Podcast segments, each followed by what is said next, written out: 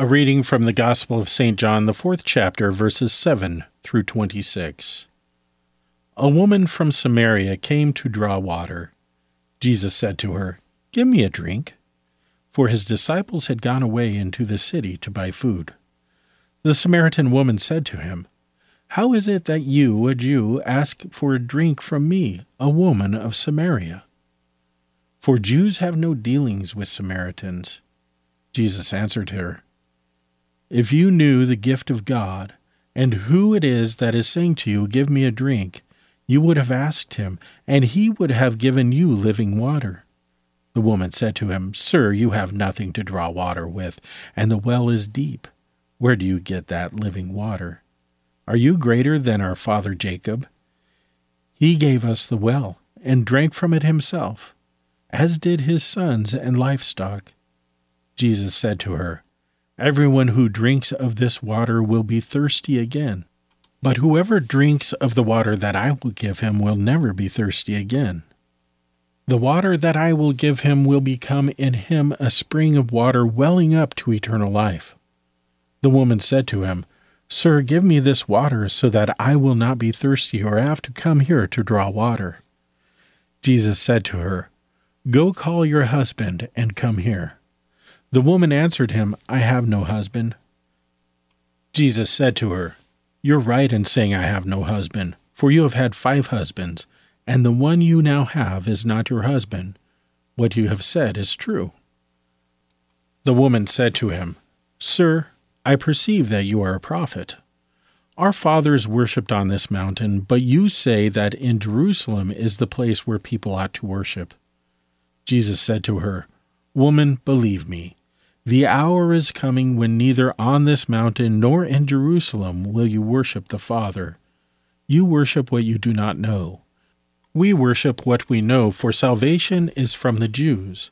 But the hour is coming, and is now here, when true worshippers will worship the Father in spirit and in truth, for the Father is seeking such people to worship him.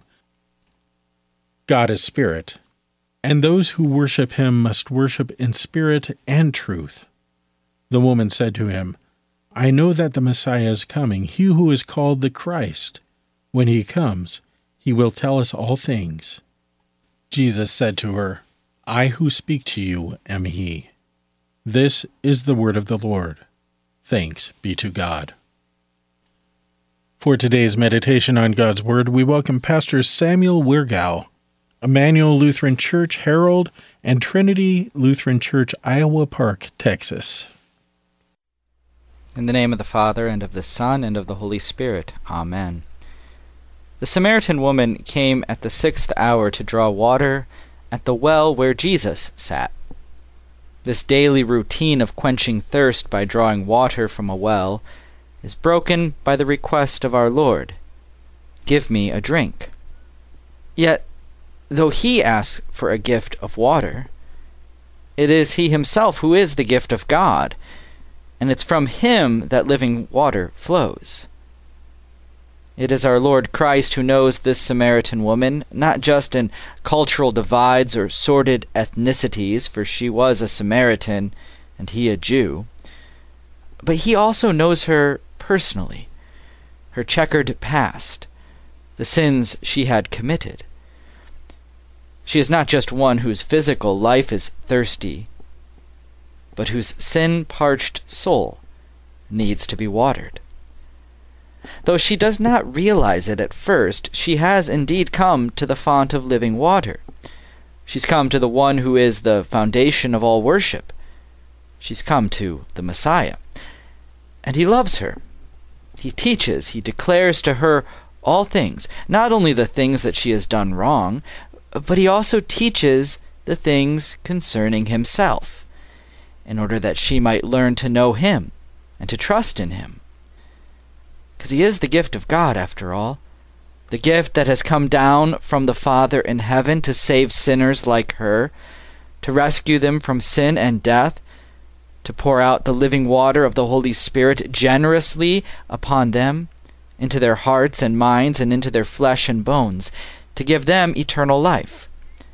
He quenches this woman's thirst with the free gift of his word and spirit, And in so doing, he leads her and he brings her to the worship of the Father in the Spirit and the truth. And he does the same for you. For he is the gift of God for you. Ask of him, and he will quench your thirst, your burning, desperate thirst for something more than what you've got, for something to satisfy your aching, empty heart. What have you thirsted for that has not been him? What has your heart and your soul striven for that is not the true worship of God? And what has your heart trusted that has not been God? Where is your fear, love, and trust directed? That is to say, who is your God? And what is your checkered past? What are your sins and your vices? What haunts you? Your Lord knows all of them. You cannot hide them. Nor can you hope to make up for those wrongs or atone for them. See, your Lord is indeed a prophet, and he does speak God's law to you.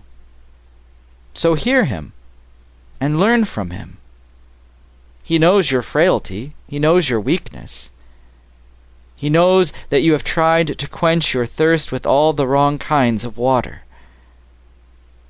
But more than a mere prophet or a second Moses, he is the Messiah. He is the Christ. You see, it is he who has hungered and thirsted for you on your behalf. It is He who has taken those sins of your past and has Himself bore their burden and faced their consequences in His body on the cross. And so it is by His cross and passion that, you that you find your life. It is by His stripes that you are healed and it is from his pierced side that you are quenched with his living water of forgiveness. And just as he has risen from the dead and lives and reigns to all eternity, so too does he come to you as the gift of God, even this day. Even knowing your checkered past, he has come to you in mercy and compassion, in tenderness and loving care, in order to bestow the gift of his Spirit upon you and to bring you to the Father in Himself, in perfect peace and genuine hope, real joy, which shall remain and never be dried up. In Him, dear friends, where He has promised to be, there is the gift of God for you in the true worship of God. He is the living water from the rock of ages, the Spirit of the Father, and the Word and sacrament of Christ His Son. By His grace, through faith in Him, you worship the Father, and the Spirit, and the truth. This is indeed your life and your salvation, now and forevermore. In Jesus' name, Amen. We thank Pastor Samuel Weirgau for today's meditation on God's Word.